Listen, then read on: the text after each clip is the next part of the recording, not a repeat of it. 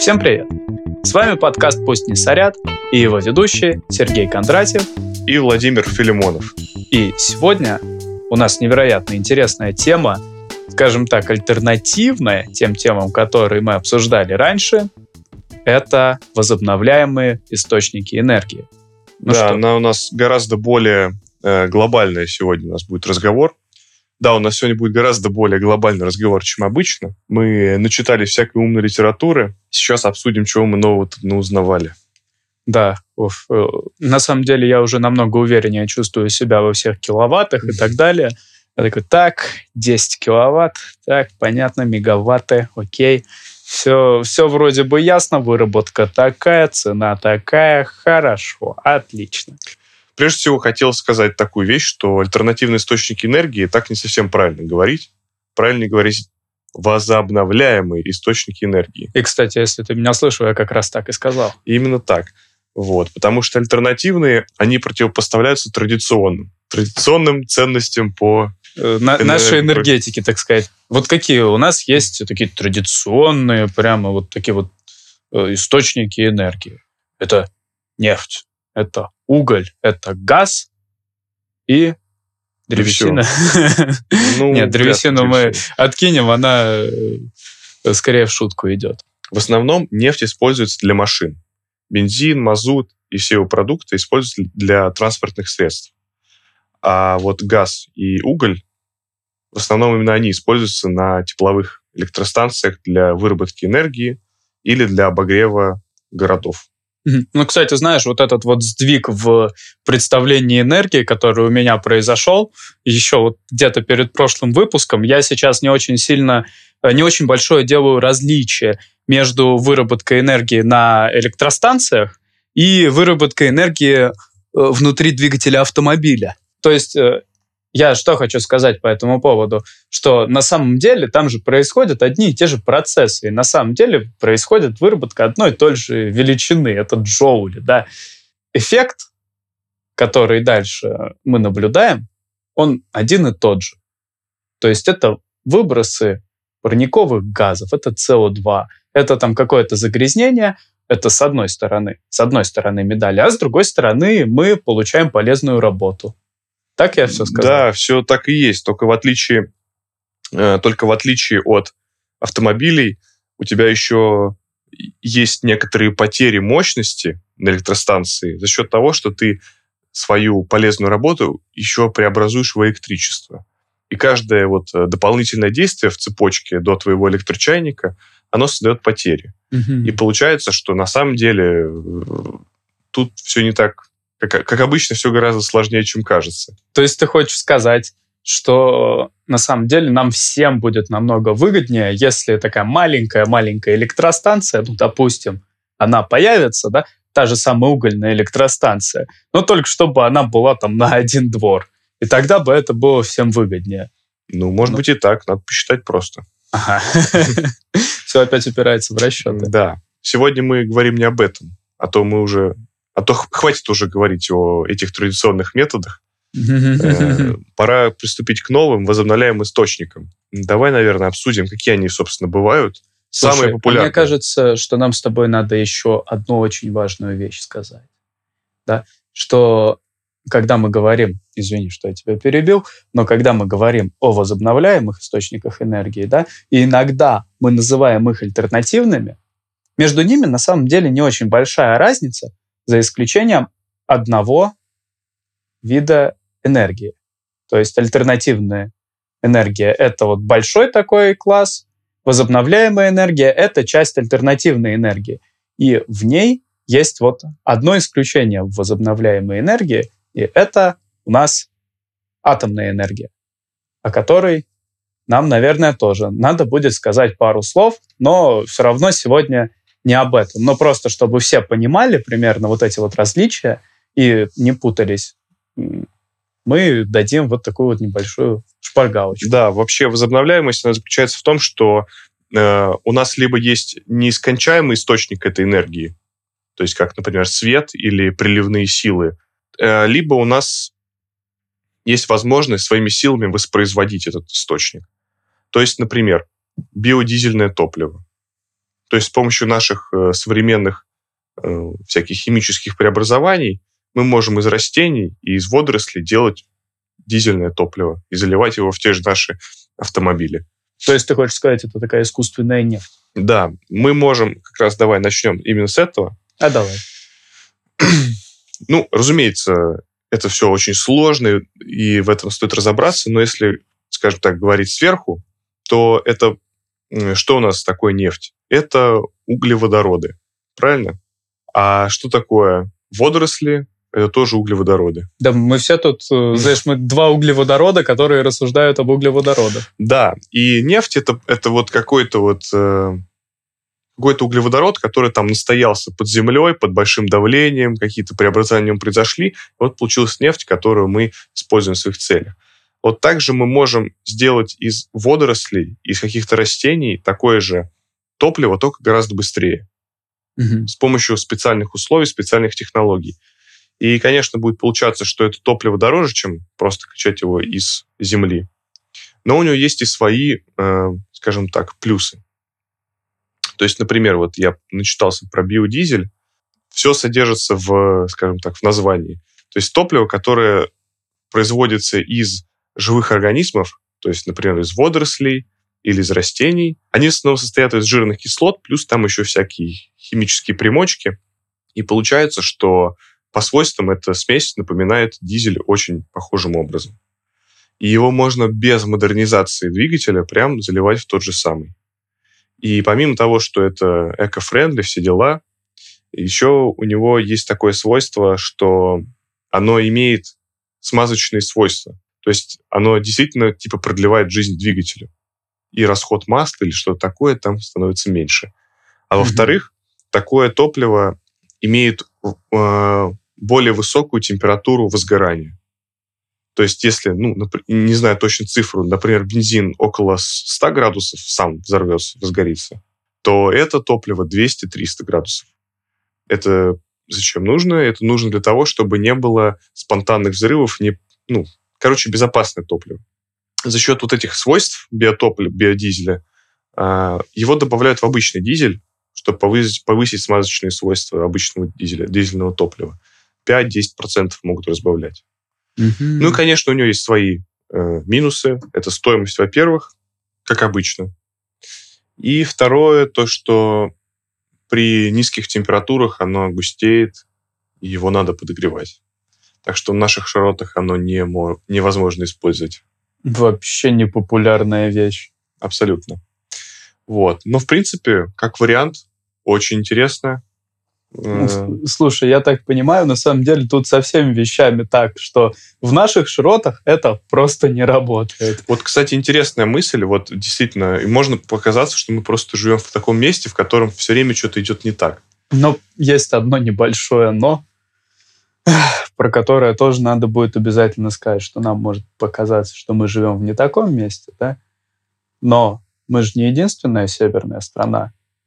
И если уж мы ты, наверное, мне хочешь сказать, что есть такие страны, как Исландия, Норвегия, где процент возобновляемых источников энергии очень большой, так? Э, ты прям с языка снял.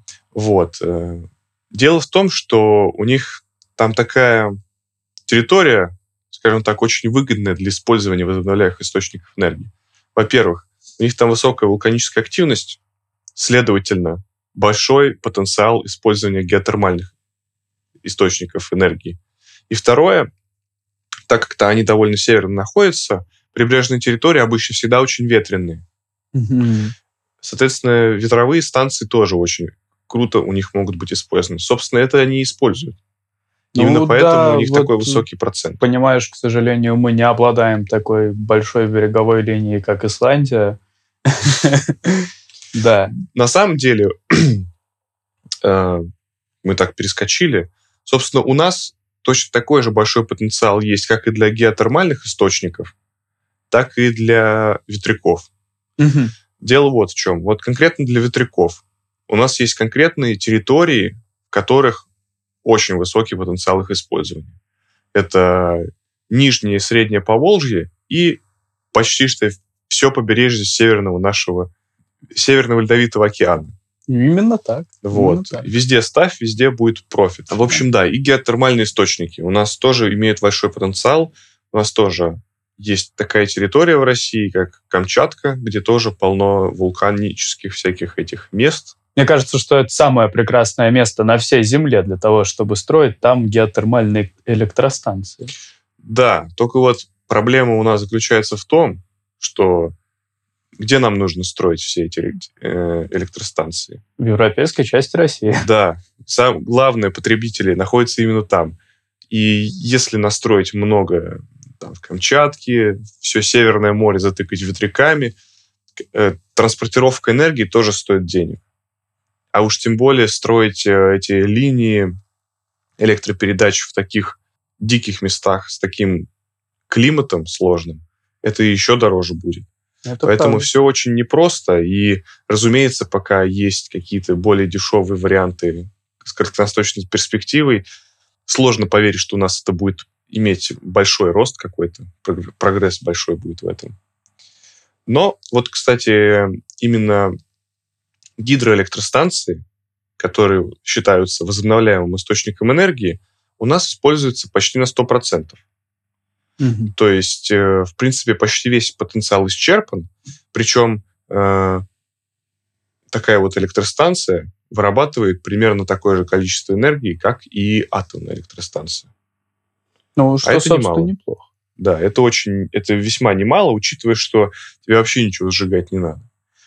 Правда, возникает вопрос в другом. Да, у меня тоже к тебе вопрос. А что ты скажешь про всех тех лисичек, кроликов, олеников, которых, э, скажем так, очень некультурно выселили с тех территорий, которые требуют затопления ну, для работы гидроэлектростанции? Я думаю, что когда э, гидроэлектростанции стали модными, их стали много строить, а это, наверное, насколько я помню, были 60-е, 70-е годы, тогда, наверное, это было самое экологичное решение, которое, которыми мы располагали. Ну, на самом деле, я бы здесь начал спорить, потому что у нас есть одно небольшое предубеждение насчет атомной энергии. Э, понятно, чем оно сформировано. Но я скажу так, что вот этот вот пик популярности атомной энергии, приходящийся тоже примерно на те годы, я бы не называл это грязной энергией. Потому что, да, аварии были ужасные, но все-таки это исключение. И мне кажется, что если мы присмотримся к тому, э, что делают гидроэлектростанции для этого, то это тоже не самое чистое на руку дело. Нет, конечно, по прошествию лет и опыта мы понимаем, что вот уже 50 лет работает станция атомная, и вроде ничего, все нормально. Э, а тогда, когда они только-только запускались, когда были большие опасения насчет всего этого. И, разумеется, когда ты только запустил гидроэлектростанцию, только запустил атомную электростанцию, разумеется, ты больше уверен в гидроэлектростанции. Не правда ли? Ну, пожалуй, да. Пожалуй, да. Мне бы как обывателю, на самом деле, мне как обывателю э, гидроэлектростанция все равно, она как-то поприятнее, что ли, вот какая-то природная, нету на ней каких-то значков страшных. Ну, гидро и гидро, течет и течет. Ну, и с другой стороны, э, затопили территорию, изменили экосистему. Да, плохо. Но живые организмы, они же могут этому приспособиться, мигрировать, что-то еще сделать. Да, вот. новые, за, новые рыбки поселятся. Вот. Но а к, а к атомным выбросам, например, при аварии, никто не может уже приспособиться. Ну, знаешь, мне все-таки кажется, что ты это очень грубо говоришь, потому что экосистема — это не настолько суперустойчивая вещь, как нам может показаться. Потому что за индустриальную эпоху мы уже поставили себя на грани экологической катастрофы. А если смотреть на... Тут, опять же, вот я почему кусаюсь, потому что еще в школе прочитал про затопление этих территорий, и мне прям плохо становится. Вот. Так что, наверное, я все-таки буду выступать против, а ты можешь э, побыть адвокатом дьявола. Да нет, я не буду здесь адвокатом дьявола, потому что, во-первых, у нас уже потенциал почти что исчерпан, и, скорее всего, уже просто у нас никто не будет их строить. И слава То есть у нас эстетический вопрос, который нам мешает, и экономический. Ну, против всего этого не попрешь не попрешь. Давай поговорим с тобой об еще одном виде электростанции, или как это еще назвать, виде энергии, который мы можем получать из воды. Наверное, Приливные? Именно так. Именно так. Приливные электростанции. Что ты про них знаешь? К сожалению, я знаю только принцип того, как они работают, что огромная масса воды, которая потапливает территорию, а, используется для выработки электроэнергии. И что самый крутой плюс у него, что она очень предсказуема. То есть мы не зависим от погоды. Абсолютно. Мы знаем, как меняются приливы отливы в этой территории, и так всегда будет. Давай поговорим с тобой об еще одном виде электростанции, или как это еще назвать, виде энергии, который мы можем получать из воды. Наверное, Приливные? Именно так. Именно так. Приливные электростанции. Что ты про них знаешь? К сожалению, я знаю только принцип того, как они работают, что огромная масса воды, которая потапливает территорию, используется для выработки электроэнергии. И что самый крутой плюс у него, что она очень предсказуема. То есть мы не зависим от погоды. Абсолютно. Мы знаем, как меняются приливы отливы в этой территории, и так всегда будет. Ну, ладно уж, э, у нас э, все-таки на севере лучше будет ветряки поставить. А, ну, что, круто. Но, насколько я знаю, не так уж часто их сейчас используют. Знаешь, я тоже на самом деле очень редко встречал о них упоминания. Э, наш, кстати, гость недавний, Арда, он говорил о том, что у них есть просто гигантская возможность использовать вот эти вот приливные электростанции.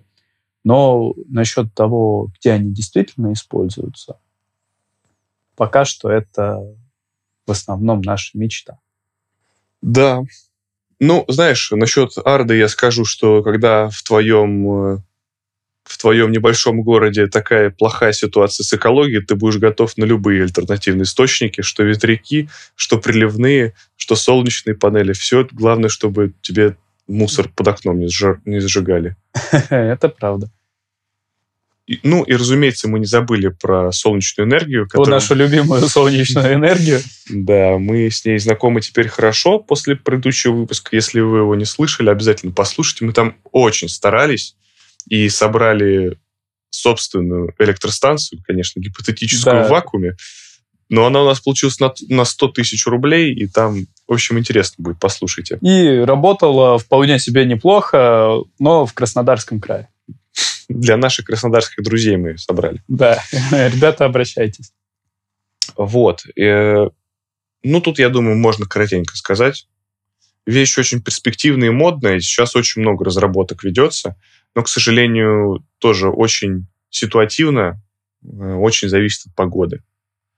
И на территориях, где много солнца, она окупается, ну, примерно за 5, 10, 15 лет. Но в наших широтах, к сожалению, даже как дополнительный источник, она деньги не экономит. Да, и это очень жалко. Ну, Э, о чем еще? Промышленные проекты всякие амбициозные, мол, построить, застроить Сахару солнечными панелями или еще что-то. Не будем на этом спекулировать, э, оставим место для фантазии, потому что много где можно застроить, но пока что, как мы уже обсудили, это просто не позволяет инфраструктура что в таких вот отдаленных краях, которые невероятно подходят для всего этого, Э, где замечательно дует ветер и прекрасно светит солнце, к сожалению, человеку жить э, не так комфортно, как солнечные панели. И это накладывает свои трудности.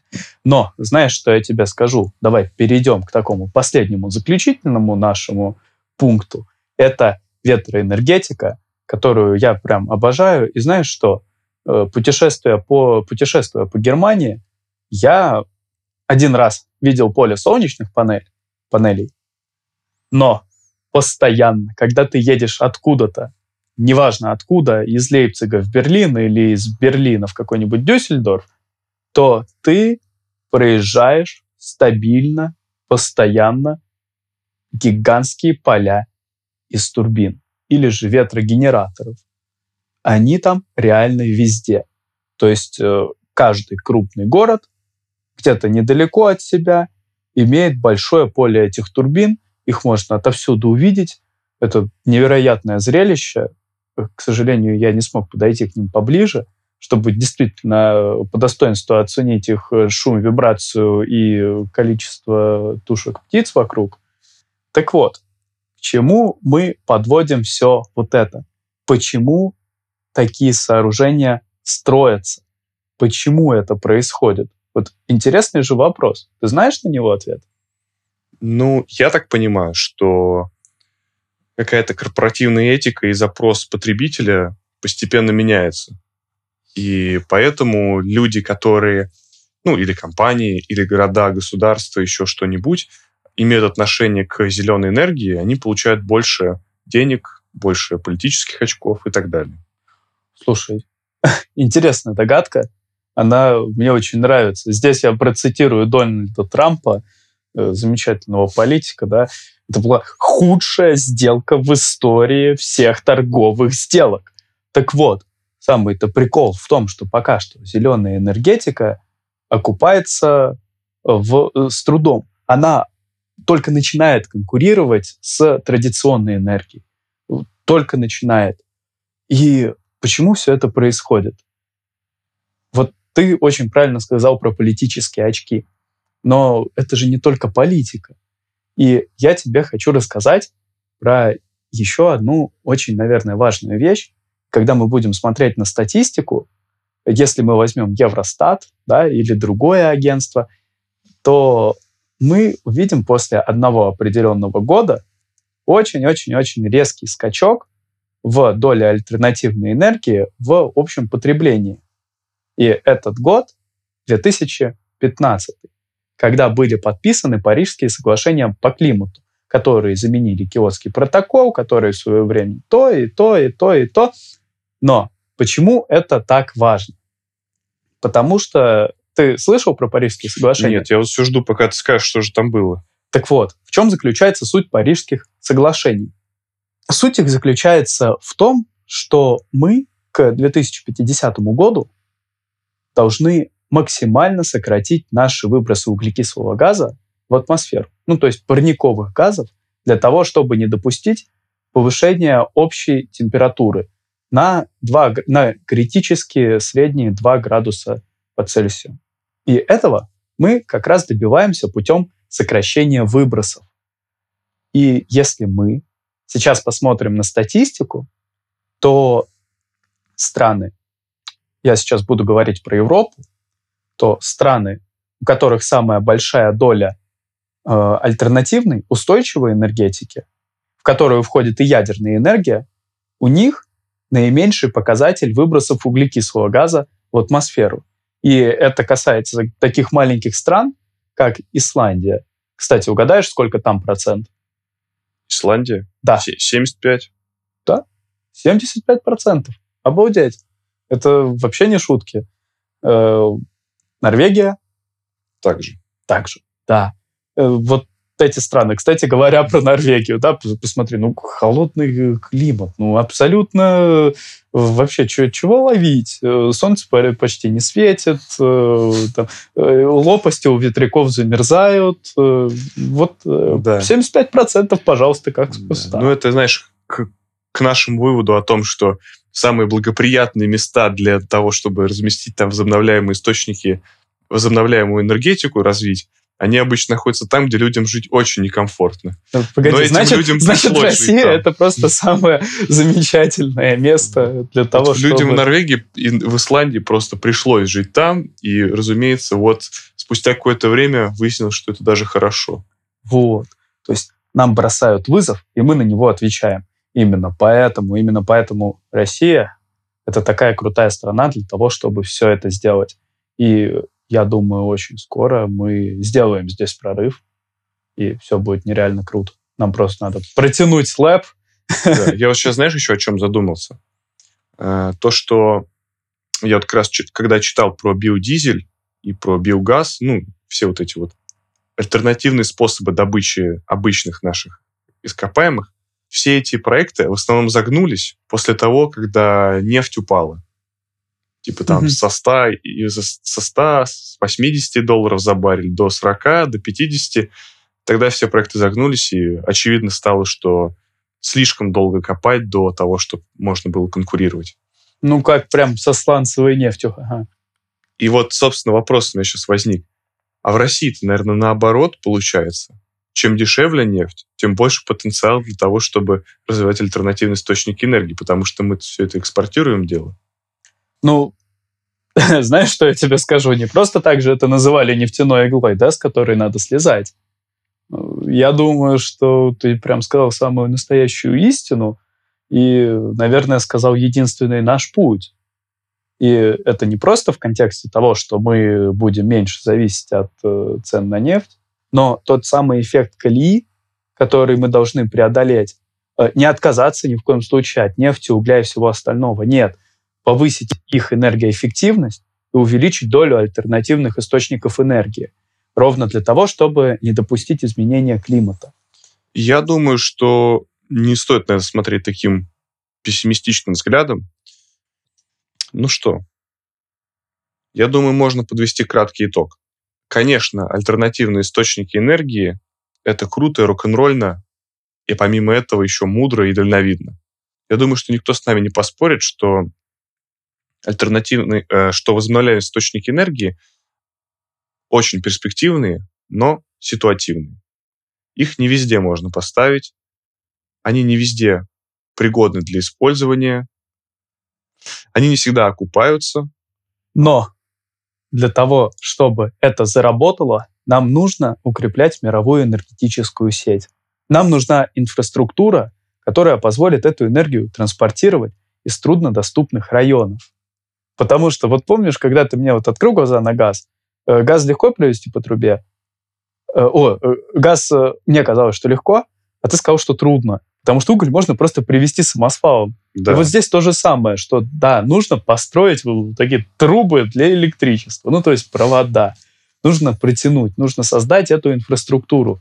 И тогда э, эти источники энергии будут окупаться. И смотря на то, как э, у нас развивается технический прогресс, я думаю, это вполне в наших силах. Да.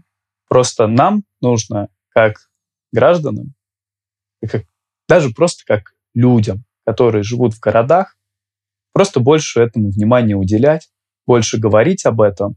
И если у нас получается как-то повлиять на это, то, наверное, постараться и сделать выбор, который будет чуточку лучше для всех. Да, я думаю, что здесь тоже актуальна поговорка «скупой платит дважды». Именно так. Друзья, не забывайте подписываться на нас на всех подкаст-платформах, писать нам на почту или ВКонтакте. Задавать нам вопросы и писать свои комментарии. С вами был подкаст «Пусть не сорят». Сергей Кондратьев. И Владимир Филимонов. Всем пока. Пока.